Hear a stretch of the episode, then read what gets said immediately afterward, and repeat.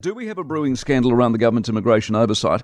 Number of accredited employers being investigated for exploitation and visa breaches is up to 188. Complaints received stand at 758. Immigration lawyer Aaron Martin's with us on this. Aaron, very good morning to you.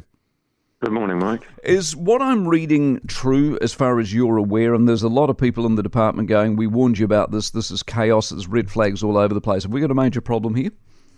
Uh, yeah, we do. Um, in the 25, 26 years that I've been doing this, I've never seen um, this level of scam scamming going on, um, and it's all started essentially uh, since the accredited employer work visa system has uh, commenced.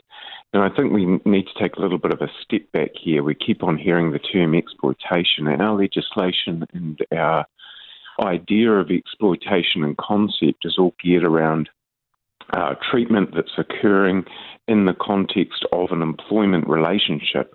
Well, these people are getting here and there is no employment relationship because there's no job, because effectively what some people are doing is using the three gateway system and the employer's gateways to develop scams for and uh, perpetrate those on people overseas. Presumably, um, the department would have been aware of that in the sense that there would have been a risk. They should have been alerted to that and therefore be on top of it. So it's on them. Is that fair or not? Yeah, I think it is fair. You know, they they made accreditation status mandatory. Um, they knew that they didn't have the resources to uh, the human resources to deal with that um, as they did under the old accreditation status system.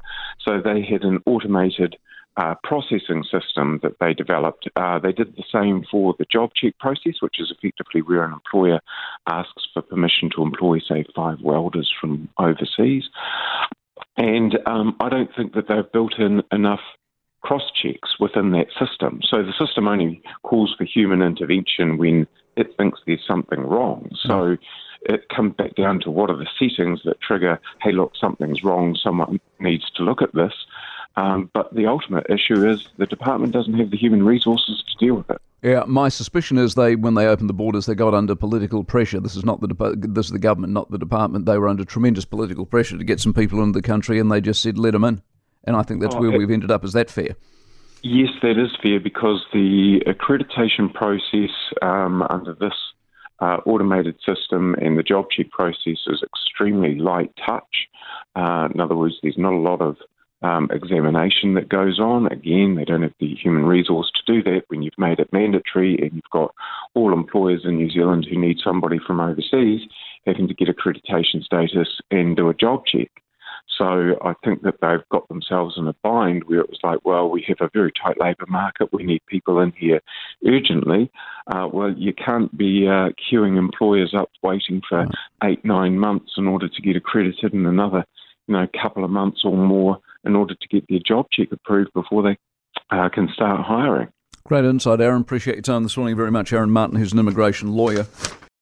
For more from the Mike Hosking Breakfast, listen live to News Talk ZB from 6 a.m. weekdays or follow the podcast on iHeartRadio.